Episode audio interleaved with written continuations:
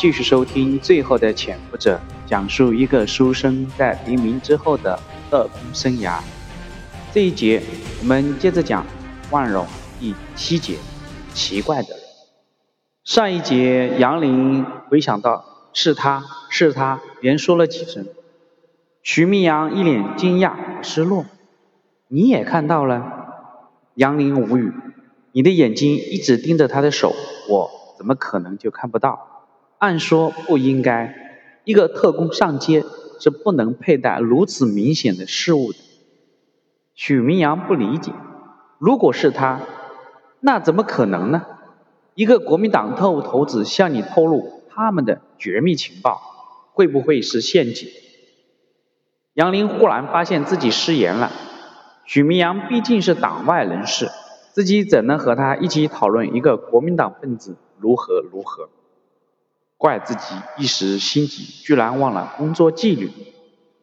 他客气地对许明阳表示感谢。不管怎么说，还是非常感谢你，徐主编。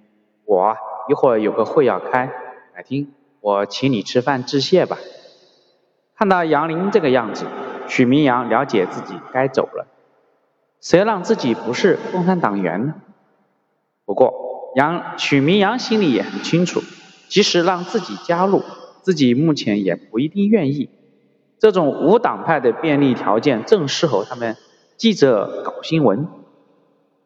许明阳一走，杨林马上拿起包，也从后门出去了。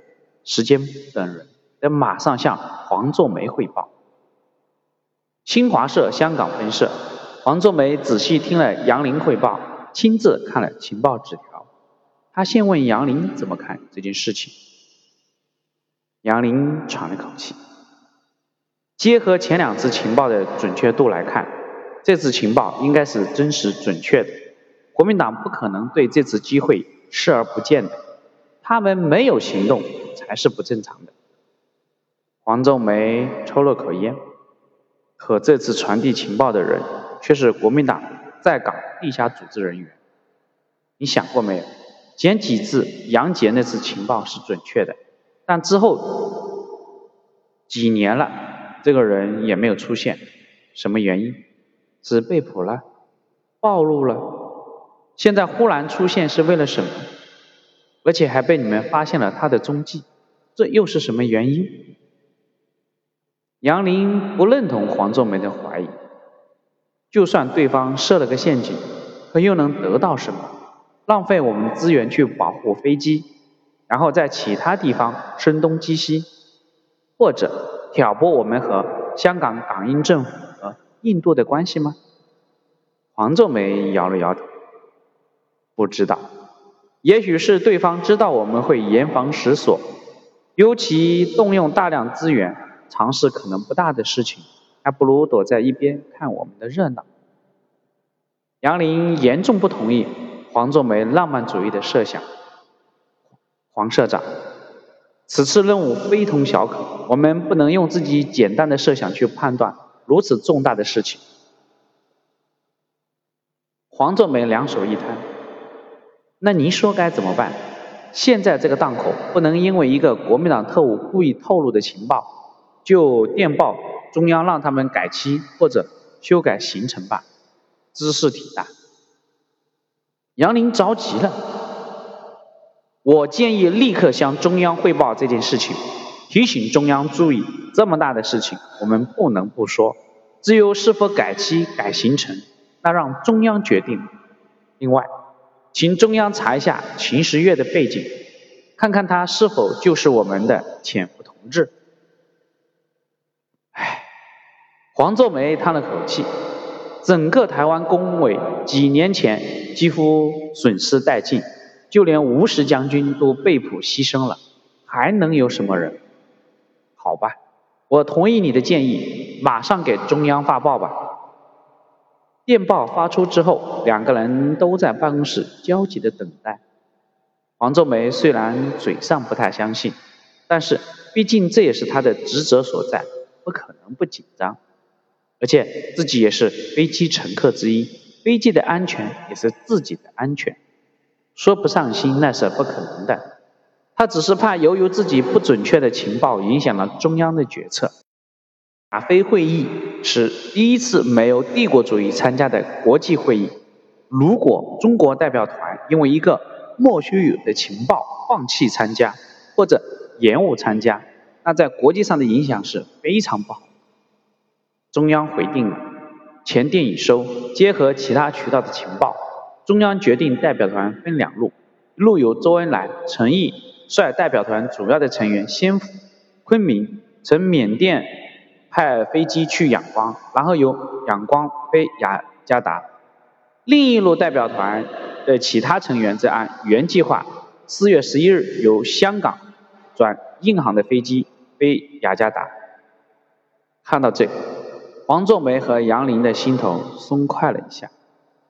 周总理和陈老总改道了，但是飞机照样飞行，这样最好。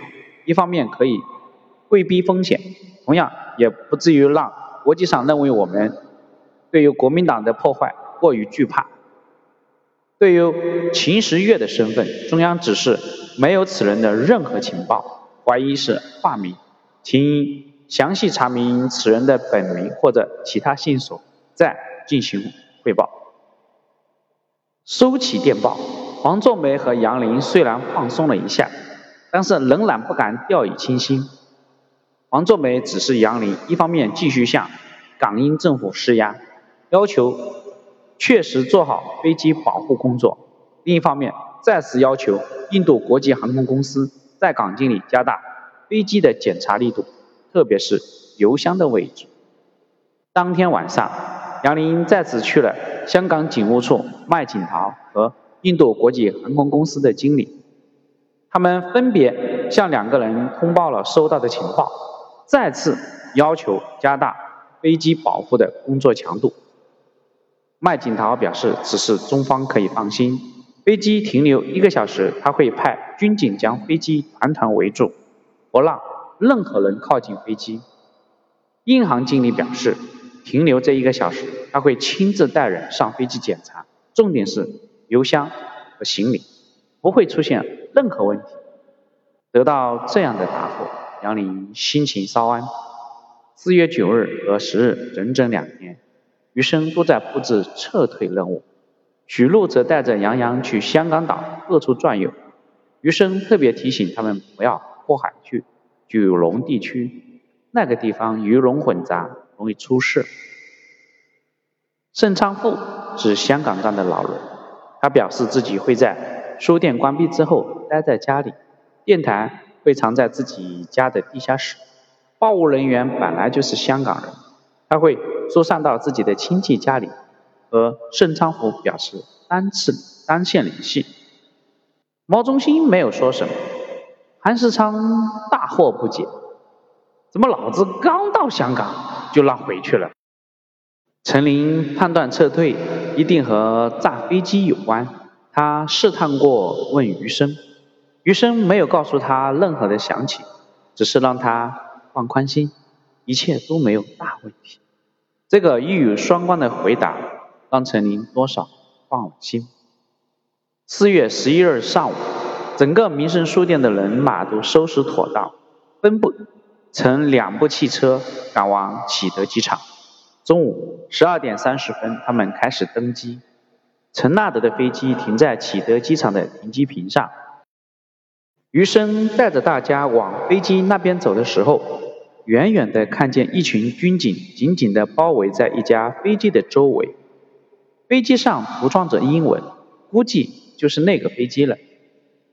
看到军警如此保卫，余生悬着的心基本放下了。他迈着轻松的脚步走上了陈纳的飞机，他和杨洋在一起逗乐。十二点五十分，陈纳德将军的飞机腾空而起。透过舷窗，余生看到下面的飞机也准备起飞了，但是军警仍然在周围警戒。军警的周围没有一个人敢于靠近。飞机逐渐远离香港，窗外全是浩渺的大海。余生和孩子一起看了半天窗外的景色，眼睛有点累了。就在余生准备踏踏实实睡觉的时候，毛中心忽然过来。拍了拍他的肩膀。于长官，飞机上混进了一个奇怪的人。好，这一节就讲到这里，谢谢你的收听。毛中心说的混进了一个奇怪的人，那这个人是谁呢？紧接着往下面收听。